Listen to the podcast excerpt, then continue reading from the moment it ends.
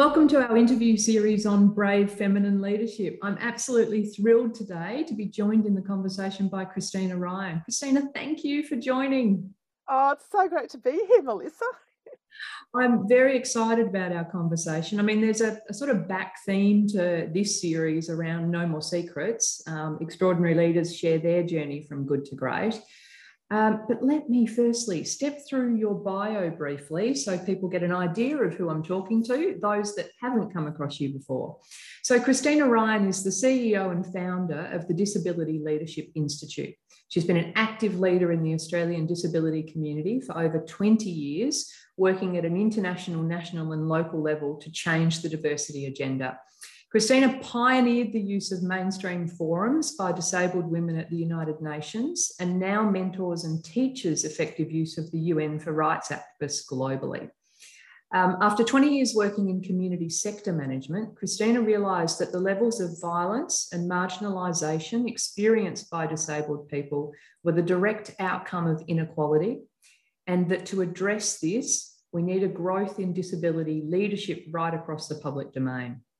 So in 2016, Christina established the Disability Leadership Institute as a professional hub to build and support our disability leaders. In 2013, Christina was acknowledged as one of 100 women of the Canberra Centenary. She was a finalist in the 2014 ACT Telstra Businesswoman Awards, that was a mouthful to get out, and was awarded the Lifetime Achievement in Inclusion at the 2015 ACT Chief Minister's Inclusion Awards a 2017 Westpac Social Change Fellow. And in 2018, the Disability Leadership Institute was a finalist in the Telstra Business Awards Emerging and Energised category. Christina, I know we've barely scratched the surface of your bio with what I chose to cover there. Um, mm, but that's the short bio. You've got to have a short one so people can actually, you know, um, it's one of those funny things. You, you've got to give time at the conferences and the speaking events for something to be said other than your bio. Yeah. well, we've got plenty of time, which is the good news. so, um, so, for people who have not had the pleasure of coming across you before, tell us about you. Um, you know, let's jump into your story and we'll go from there. Oh, goodness. Um, well, I, I guess I view my story in threads if I stop and think about it. Um, that just put me into that space. You know, there's the disability story, and you know, I'm a proudly disabled woman, a feminist. Um, I've been very much enmeshed in the disability community in Australia for the last 25 years and globally. Uh, we have a fantastic international network of women with disability. Um, I don't know what the acronym is for it, it's, it's full of W's, it's really hard. Um, and so there's that thread. Um, that's you know where I've done a lot of my international human rights work, uh, which has provided me with enormous gratification and um, some incredible connections with wonderful people all over the planet. I also, as part of my disability thread, uh, ran a disability advocacy organisation. And through that, did a lot of human rights work as well, including work around decision making and violence, um, and through that got involved with a lot of human rights lawyers all over the planet. I'm not a lawyer, but I know a lot of them. Um, there's a whole other thread of my existence, which is my uh, feminism thread, I guess. Uh, I grew up in the women's movement. My, um, well, it's kind of my family business, if you want to look at it that way, and or the family trade, as we think of it. Um, and so I learned my feminism on the street you know, at the barricades with my family, um, not at a university. Um, mm. And, you know, there's a lot of terminology I don't understand, but I know what I'm doing. and, yeah. uh, and so that was, that's a thread that, of course, continues. That doesn't stop. Um, and then there's also me. so, uh, and in fact, I was talking to someone the other day, and they asked me what I do with my um, when I'm not working, and I thought, oh, it was another interview I did with somebody, and I thought, oh, oh, when's that? I thought, oh, that's a bit awkward. Um, okay, uh, you know, I'm a leadership coach now, and and uh, you know, for me to admit that there's um very little not working time is a bit. Mm, you didn't hear me say that. Um, but I also have my partner as a musician, uh, and we do folk festivals, we do music, um, and we're very big foodies. Uh, so um, we we very uh, enjoyably get out there and eat out, and and we've done that our whole lives together. And um, and you know, music, food, really good wine. I live in Canberra. I'm surrounded by an excellent wine region. Amazing. Hot tip: drink Canberra region wines. Very nice. Um, yeah. So all these different threads uh, of my existence, and and so you know, I'm part of the Canberra community. I've I've lived here for most of my life and love it. So I'm also well known in Canberra. so there's all those different things that are me, I suppose. Mm. Fantastic. I would love because I'm sure um, you know you you brush over. You grew up in the women's movement, and it's the family business.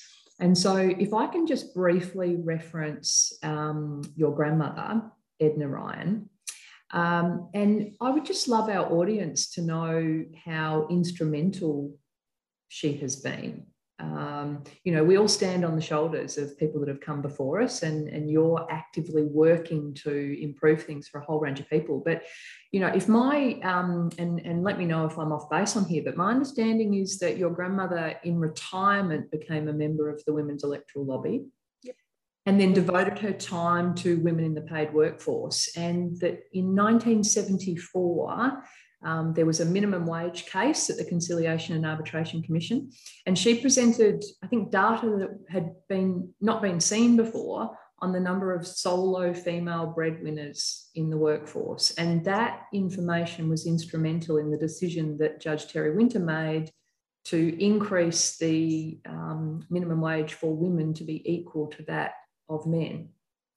Uh, yeah, there, there was actually a multiple equal pay cases. Um, yes. So Edna, Edna was uh, in the workforce all of her existence. Um, she was part of an extremely large family. She was one of twelve, and uh, because that's how big families were back then. And mm.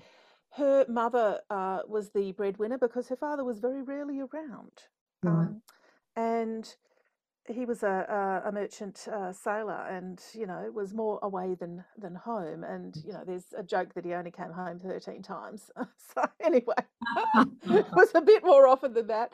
Um, but they uh, you know so she grew up in a situation where she was the only one in her uh, she had eight sisters. There were nine girls in the family. And she was the only one who actually got to go to uh, high school. Right and even then it was you know leaving at 15 and her older sisters because she was one of the youngest her older sisters were all um, semstresses is the word so they were all working uh, in sewing in piecework it was called so you know you get paid per garment. Yes. And her uh, next sister up vic Auntie vic uh, victoria um, was actually a qualified tailor, which was highly unusual back then. We're talking about before uh, we would be yeah before the First World War, and so around that time. And Auntie Vic uh, somehow managed to become a tailor, and it meant that she earned outrageously more than her sisters for doing exactly the same work.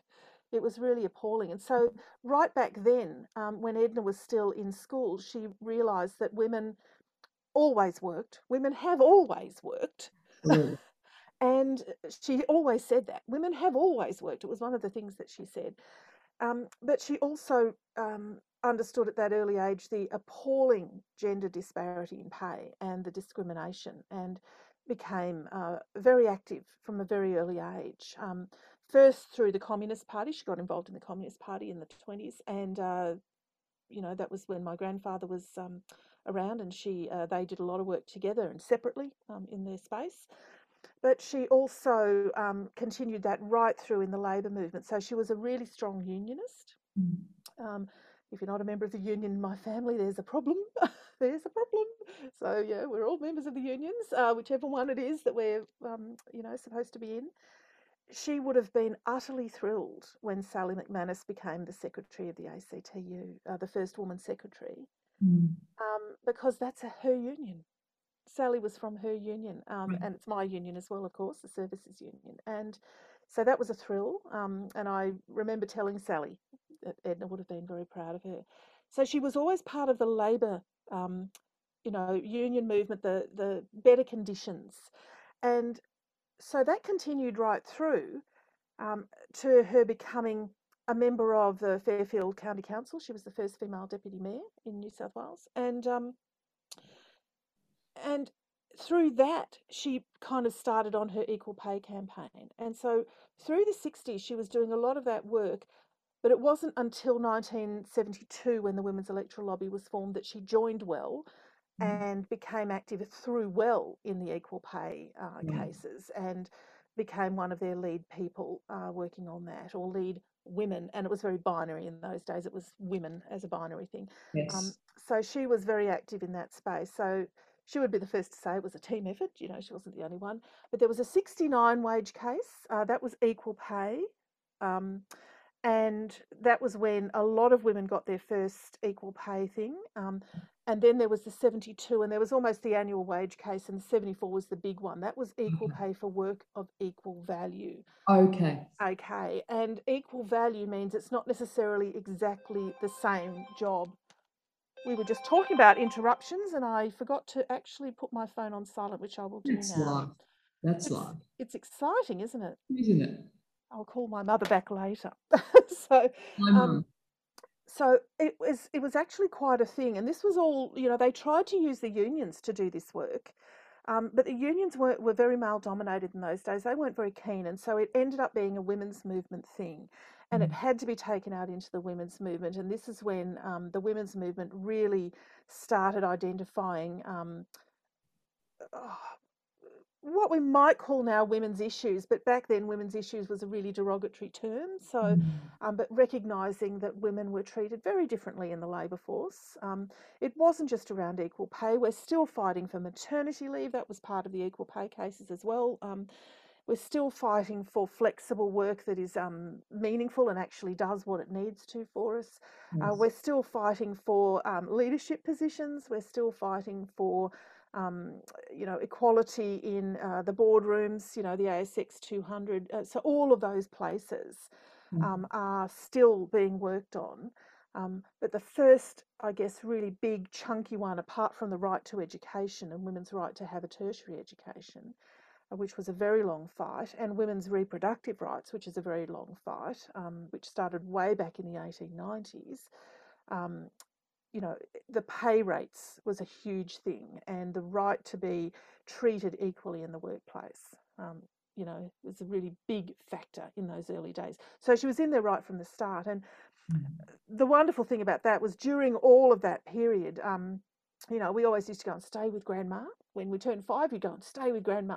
Mm. And uh, so I did that. Um, and that was right in the middle of the equal pay cases. And so I was there, um, and I used to stay with her every school holidays. I, you know, we were very close. Um, yes. And you know, she was actually very big in theatre. She would always go to the theatre, and cinema. We'd always go to the cinema. And she lived right in the middle of Sydney, right in the middle of Sydney, and uh, just you know, you'd look out at over the park. That's where she lived. Um, and so she did a lot of theatre, a lot of art, uh, art galleries. We'd go to the Archibald every year and um, and you know see all the latest films. Mm. And so it was a really cultured existence, um, as WEL as on the side, you know, she's doing all this stuff, and, and all all of her friends who were coming over, or I've got a meeting, you know, go off to the art gallery for half an hour, or just sit quietly here and read this book, you know, and, and a bunch of well women would turn up and plan equal pay cases. It was so you really, you really have been surrounded and, and grown up, you know, very organically in all of this. And, and I remember a comment, um, I think I saw you had written this around growing up in the women's movement, there was a real lack of hierarchy. I mean, what does that look like and what does that mean? Yeah, I've, I've got a lot of aunties. I've got a lot of aunties, and they they all um they all have a right to say things to me that uh, you know that's how it is, and um but I also call on them when I need them. You know, yeah. they're there, and there's a lot of them. There's some, and and I'm very fortunate because of who my family is. Um, you know, some of those aunties are some of the the most prominent feminists in Australia over the last few decades, and you know they're wonderful women. Um, they're women I still call on, um, women and non-binary folk, and. Yeah. Uh,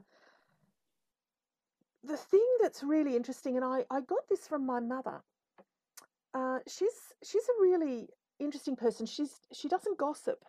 she's always interested in people, but she doesn't gossip about people. Mm. She looks at situations. And um, very early on, we learned that you don't judge people. So, how people look doesn't matter.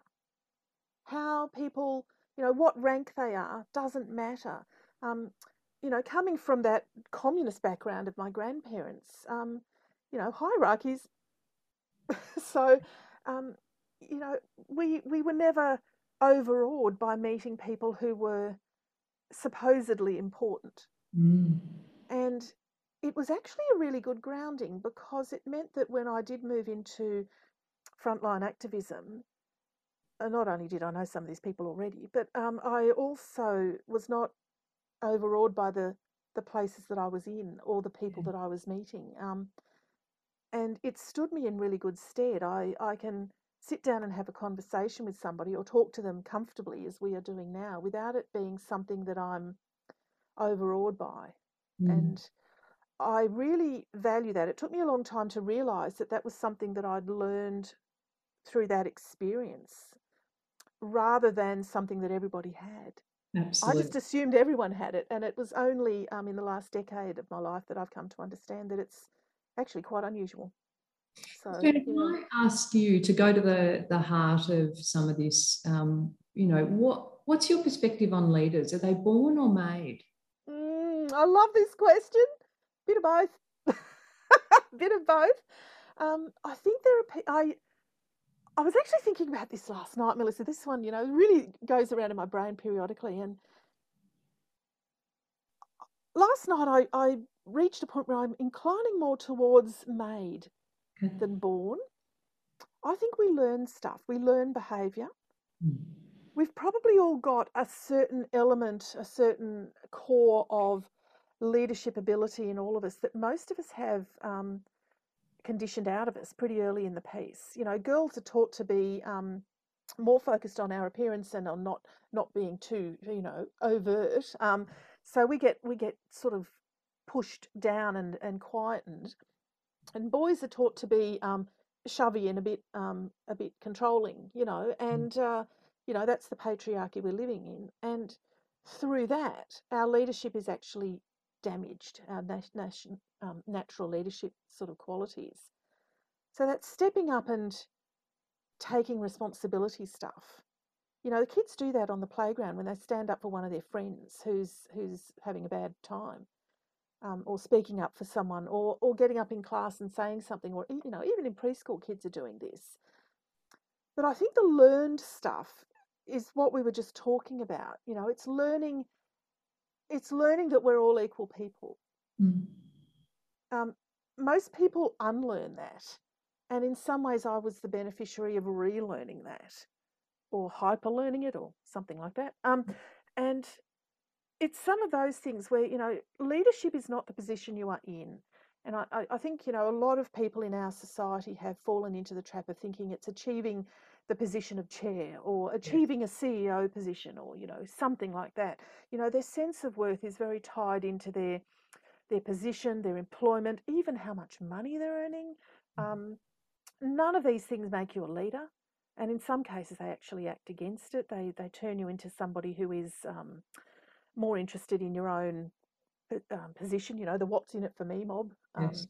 and, you know, feathering their own nest, as we see unfortunately in politics today, is quite prevalent, than they are in actual leading. Um, and we often have a conversation in the disability community, which, you know, has also been one in the women's movement over the years around what is leadership anyway. And I, I think it is something around that taking responsibility, that stepping up when, when it's needed, metaphorically speaking, of course, some of us don't do stepping. Um, and that that whole space of being aware of the bigger picture and how you fit into it, and therefore how you can influence it and improve it. Mm. And whose improvement are you making a judgment about anyway? Like, who says what's right and what should be happening?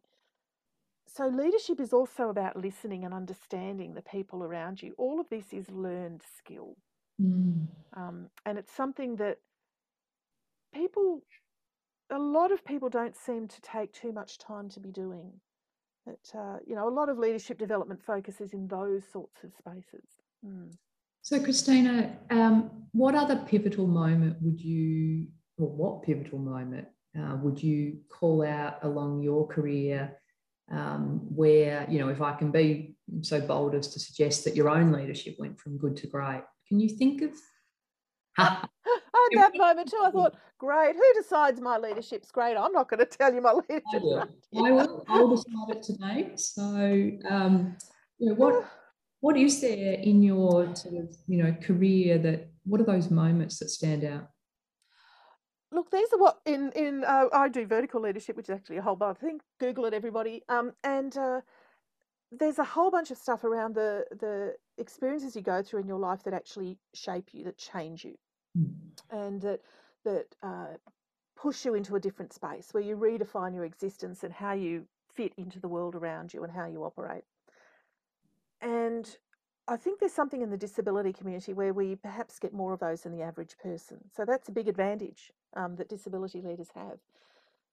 And so for me, I mean, I acquired a disability. So that process of acquiring a disability, which has nothing to do with leadership, but has a lot to do with redefining how you operate and who you are, mm-hmm. how you interact with others, how you um, recognize that you can't, that being alone in the world is not as um, much of an option, those sorts of things. Yes. So becoming more collaborative, becoming more consultative, um, becoming far more patient, uh, that stuff, um, those sorts of mm. things.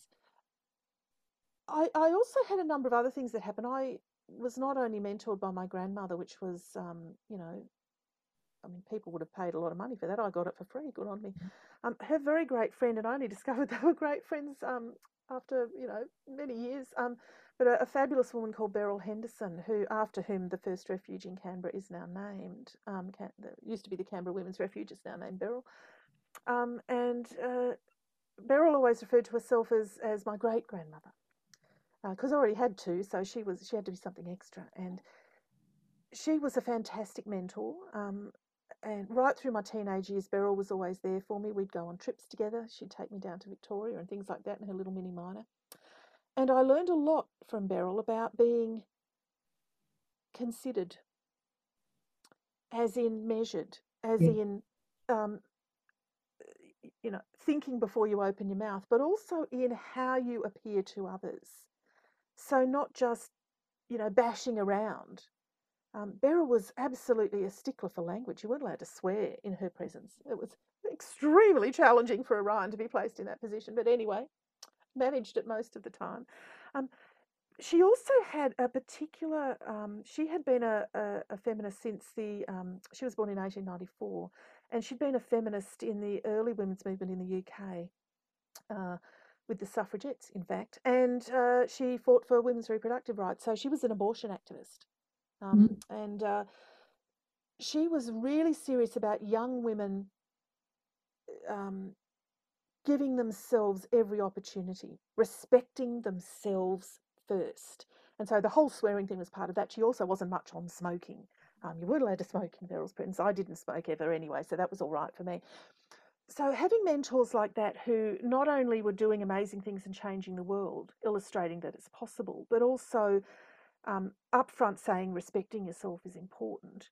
Mm. And then through that, you realize that there's a whole bunch of stuff around you. So these people shape you. And you might not realize it at the time. But certainly as I grew older, certainly as I got into my 20s, I realized that the person that I had become was actually a product of these astonishing women. Mm. Apart from Edna's six living sisters, uh, my great aunts, who were also astonishing women, um, and all of my aunties in the women's movement who were astonishing women, plus my actual aunts. Um, so I've got a couple of those who are astonishing women. Uh, Ryan women do astonishing things, as Gough Whitlam once said. Um, so all of those women um, actually shaped me, and being shaped, they didn't push me, they didn't, they didn't make me do anything, but they held me to a standard. And through that, I became someone who was actually aware of what I could do and how I could achieve it without actually bulldozing over others, yes. for example. Yes. And so a big a big change process for me um, was also moving into um, uh, the community sector and understanding the people in the community sector. And every single person is a different human being. There is no generic. Every single person must be respected for who they are.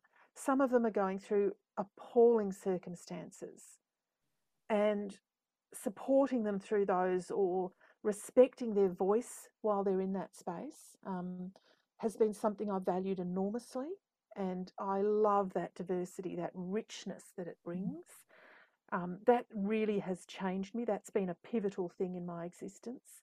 So when I moved into the disability community full time, which I only did about um, 12 years ago now, about 2009 when I first did disability straight up and nothing else, and uh, ran a, an advocacy organ, that was you know, you're, you're talking with people with cognitive disability all day, people who take more time to communicate, people who communicate differently. And respecting that and hearing what people have to say, you either work with it or you don't do it. Mm. Uh, and I loved that. Um, that work was astonishing. And um, I could have done it forever, but of course, like many women who are in Overachievers Anonymous, like you and me, Melissa, um, I hit the burnout wall, and yeah. it uh, it almost killed me. People think burnout's just being a bit over it. Um, actually, it's not. It's a very serious medical condition. And it wasn't until I literally collapsed and um, was unable to continue, and my doctor said to me, You're going to die, Christina, if you don't stop right now. I thought, Oh, oh, that's a bit harsh. Yeah. I thought, oh, better do something. Um, so I stopped. And uh, that also made me step back and think and redefine. And so you have these experiences in your life that you go through. Um, you know, we've all got more. There's all other things that happen, you know, difficult Absolutely. circumstances that occur to us, you know, um, those sorts of things.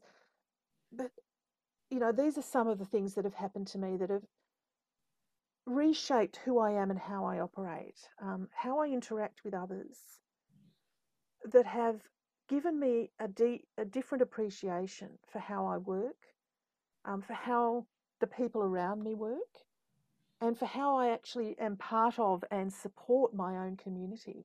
Um, you know, in all its multiple threads. Yeah.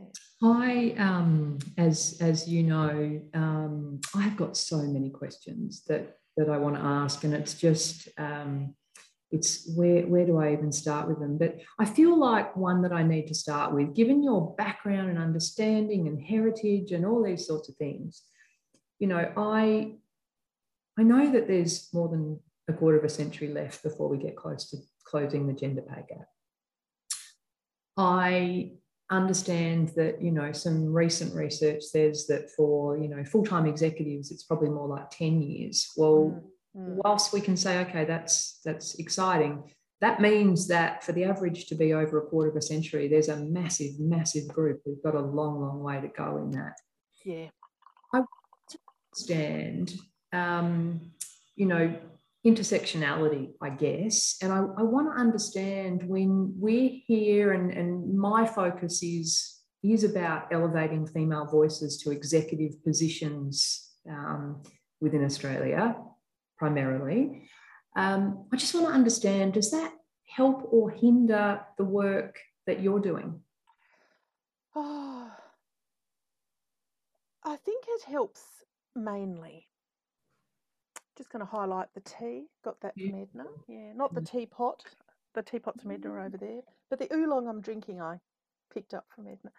Um, the she was big on Chinese food.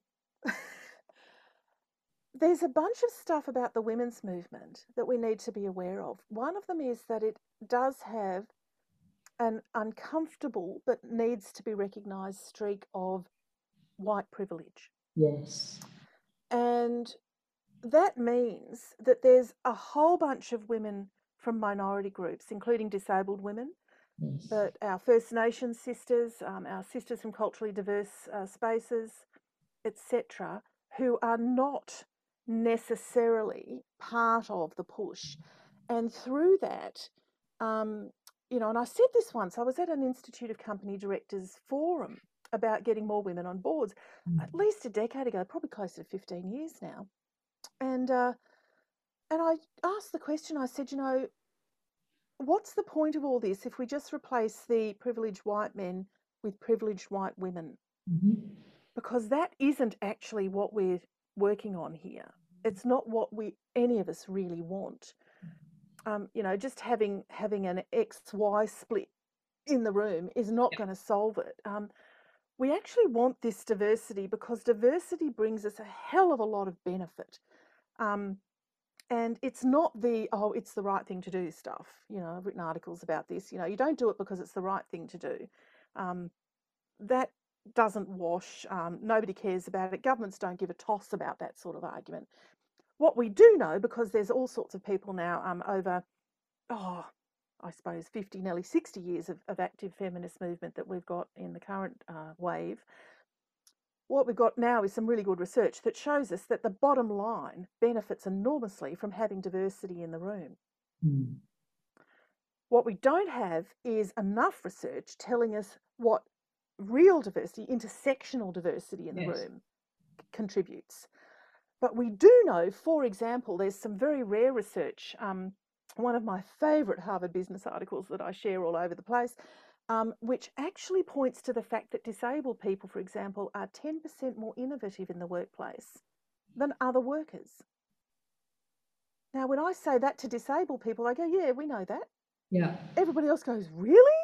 And You this is a group of people that are problem solving daily to that's it. That's it. that other people take for granted, right? You know, we're living in a world that doesn't suit us. Um, you know, this this world that's built for for non-disabled people. So everything is held together with cable ties and wire, as I like to say. Uh, my partner's very good with cable ties and wire. Um, uh, for the chair. Yeah. Um, so the the stuff that that we're not doing is grasping that. Um, at the moment, uh, I've got a friend up north um, who's uh, a Bundjalung uh, mob, um, and he's gone up to support his people, be part of the, you know, his community obligation as part of the flood recovery effort. Yes. Um, it, you know, must be so painful seeing what's going on up there firsthand, and and you know the way that our First Nations peoples approach community and how people are consulted, how we discuss things. There's some really nice parallels with the uh, with the women's movement of the 70s with that, when the women were all sitting around having you know discussion groups and things. Um, you know, yarning circles. Now they're very they're different. They're not the same thing. I'm just going to make that very clear. Yes. Um, Yes. but the, the there's some really marvelous stuff we could be learning from First Nations people that we don't. And it could actually change how we look, for example, at corporate social responsibility. Mm. And we're not doing this. So we need to be getting into this space. What we also don't do well is work intersectionally. So we, we split up into these silos.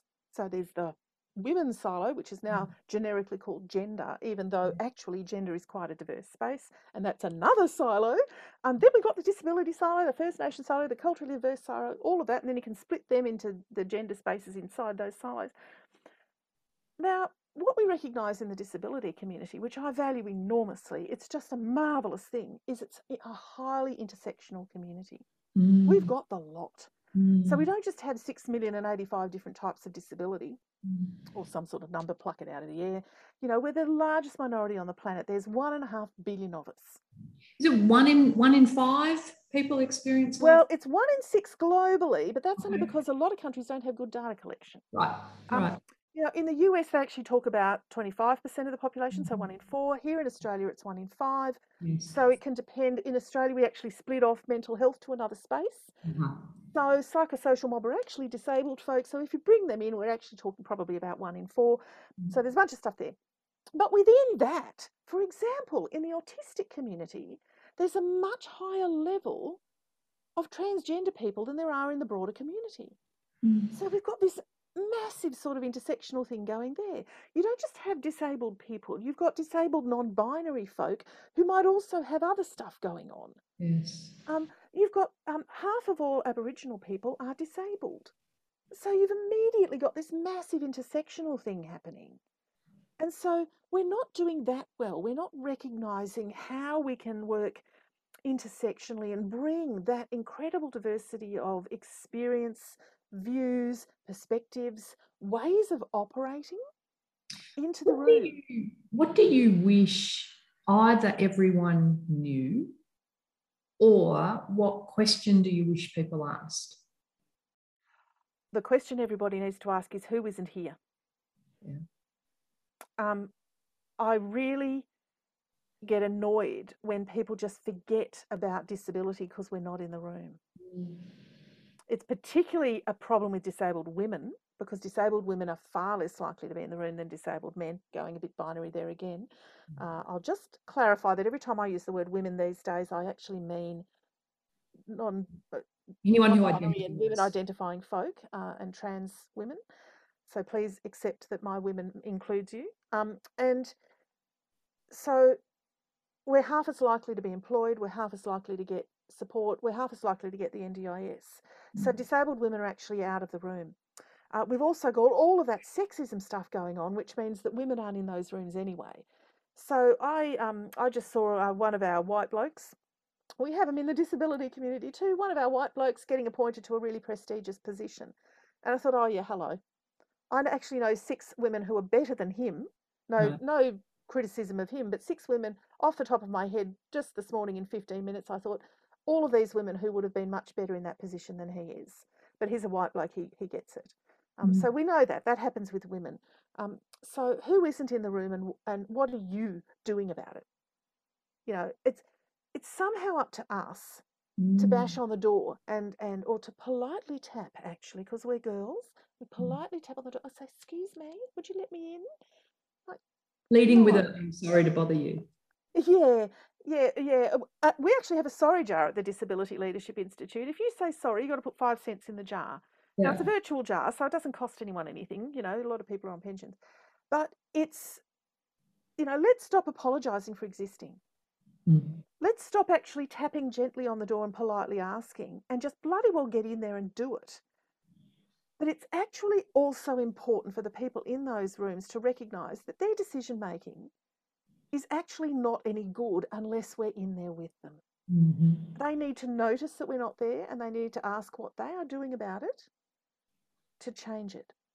How are they making sure that disabled people, disabled women are actually in those rooms so that, that you know, we are contributing to our community just as everybody else does? Along the way, you know, one of the things I hear regularly from from women I interview, you know, and, and women I talk to, um, is self doubt, you know, imposter syndrome, and things like that. Um, and I know that I know that actually that is common to more than just women. I think everyone at certain points feels that. Have you felt that along the way? It's a bit awkward, isn't it? I don't really do self doubt. It's um, I and I I actually give my mentors um. So I I the, the other mentor I haven't mentioned is the, the wonderful Joan Kirner, Yes. who I met independently, and then when she discovered who I was, she decided no. She said so when I um when I ran for Parliament um back in the early part of the century, she said no, I'll be mentoring you, Christina. So I thought, oh, thanks, Joan. Sure thing. Um, these women all taught me many of the lessons. So Edna, Beryl, and Joan um, that I've shared with you today about about being in the room, about not tapping gently on the door, about expecting to be there, Yeah. about not waiting to be asked, about telling people, um, about understanding your own power and using the power of your your own voice. And I value that enormously. The, the the massive advantage I've had in life is that they also taught me, which I didn't realise, that um, that I can do that. And so I um, I used to do theatre when I was young, before my body gave up, and um, I'm one of those people who never gets nervous before I speak. I don't, you know, it's not something I've ever dealt with, and only in the last couple of years did I become aware that actually that's incredibly unusual. Most people actually get nervous, and I thought, oh, what's that about? And I now think it's that you know the incredible support I had from quite astonishing women who were in the front line of the public domain, seeing how they operated, having their backing, having them know that I was actually good enough. Um, you know, it doesn't mean that I haven't been through struggles and I haven't had people tell me I'm not good enough because, uh, you know, disabled women, we're assumed to be hopeless. But it, it's something that I really value is not being nervous and not having a sense of wrong. And it has actually also assisted me to therefore be more decisive. Mm. And so I can make decisions just like that. And I know that they're the right decision. Now, that can also be a dangerous thing. It, it isn't just go racing off and do something. I'm very good at knowing what I want on a menu quickly, so that's useful uh, for saving time when you're having a networking lunch. But it's it's also things like when something feels right in your gut, mm. just go with it. It's it's feeling right in your gut for a reason. You know, do a bit of background, do some diligence. Don't just just you know fall by the wayside and think, oh no, I'll race off and do this. Believe in yourself that that your sense of right is there, and know that you can do it.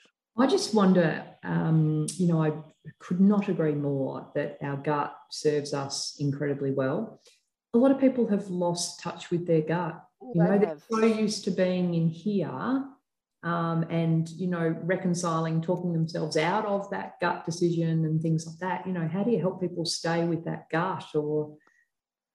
Well, there's some leadership coaching. You know, you know, people are welcome to come to come on down, and it, it is a thing. Um, it's part of the patriarchy. Is the rational brain? We're supposed to do the bloke thing and, and just think with our heads. Now, it's it affects all of us. It's not just a um, you know a gender thing here. Um, you know, I, I, coach people of all genders, and uh, putting people back in touch, not just their their gut, but also their heart. Mm. Um, these are powerful things that actually control us through incredible electromagnetism and um, chemicals in our bodies. They have incredible um, power over how we respond in situations, and yet we've trained ourselves in the the capitalist society we're in, the you know the business is everything, money is everything society that we're in, to actually bury them, to ignore them. And in fact, you know, all of that stuff about flight fright, where do you think that's coming from, guys? It's coming from your gut. Um, all that stuff about compassion and empathy and understanding people, connecting, which is a major thing for leaders to be doing, listening to people, that's coming from your heart. That's actually part of your electromagnetic field. You know that thing when someone amazing comes into the room and you can feel it? That's their heart, the field around us. Mm. So we're shutting down incredible amounts of what we need to be good leaders. We're ignoring it, we're burying it. We're even implying that there's something wrong with it or it's a bit weird. Um, well, I'd rather be someone who's actually able to connect with the people around me, to mm. understand, to hear. It doesn't mean I have the same experience because we're all different but can I at least listen and connect?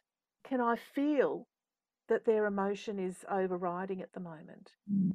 And through that, we can actually have an open conversation rather than just exchange a few rational thoughts. So if I if I break down, you know, our conversation and all the things I'm hearing, one of the things that I imagine you are exceptionally good at is stimulating change. Oh, well, I've had some training. Right. But, yeah. But, you know, all those things you spoke about before around, I think, Beryl, um, you know, and her advice around, um, I guess, how you showed up yeah. in situations. Um, you know, what has anyone said, you know, what are your two or three secrets to change? Uh, okay, there's a, a big fat one I learned from Edna, which is don't spread yourself too thin. Yeah. Um, you know, you can't do everything. Do the thing that you can do and do it well, and you will persist at it and you'll get somewhere.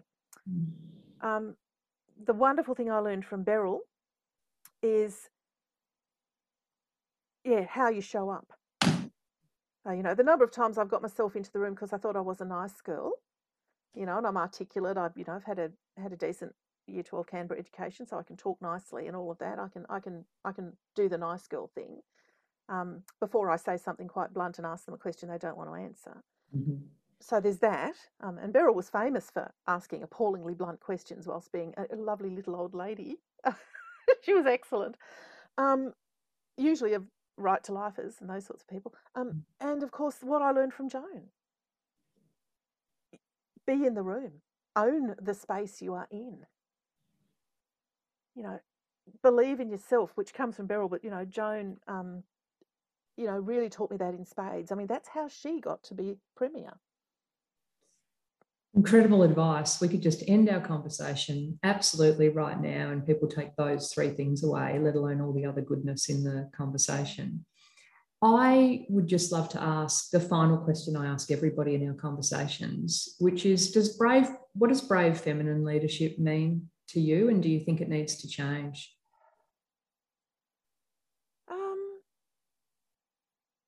it's interesting too because the feminine isn't a word I usually use in, in um, you know to describe myself. It's not something I think about, mm. even though I'm a nice girl and I've got a lovely wardrobe and I do the earrings. Um, the the I guess I guess I think more in terms of women of courage. Yes. Um, you know, women who own the space that they're in, as I was just talking about. Mm. You know, Joan's lesson, and I think that's where we're we're taking it. You know, we don't have to be the nice girls. Mm. Um, the song we sang at Edna's funeral, Don't Be Too Polite Girls, which is a terrific song. Uh, Google it if you haven't heard it, folks. And uh, they played it at the end of the Women of Steel documentary, which I saw the other night. And, and you know, it's a, it's a song that my family all sings. We all know the words of it. You know, don't be too polite, girls. It doesn't get us anywhere. Mm. We need to think about how we will change the world, we don't have to give ground to do it. And I think you know the push is on. It's it's actually the backlash. It's it's insidious. It's really subtle for us to be lovely and to still do all of the nice things. Mm. Um, the politicians do it all the time. You know, if somebody's being shouty, I'm, I, I don't want to speak to them. Well, actually, that's how they get us out of the room. Yes. Um, so we need to still we need to maintain our integrity, be ourselves, be who we are, and use that. We're all different. Use it. Um, you know, no two women are the same. We are all astonishing, but we all have something. And never, you're never working alone. I think that's the other thing. We don't, you're not out there in the front on your own. You've got these phalanx of people behind you. I mean, how many women have I mentioned this morning? Yes. You know, huge array, and and they're around me all the time. Um, it's it's something else entirely. You know, my, the disability sisterhood is fantastic. You know, we really back each other. So there's you're never alone. Christina, thank you so much for joining this conversation. You know, I think of all of those uh, incredible leaders you're working with, getting a chance to soak up um, you know all of all of your wisdom and advice that's been you know benefited so strongly by you know growing up surrounded by it. So thank you um, thank you for sharing. It's been extraordinary to have your voice as part of the brave feminine leadership conversation i'm still learning from all of them as well melissa. It's a, every single day and thanks so much for having me. It's been a real pleasure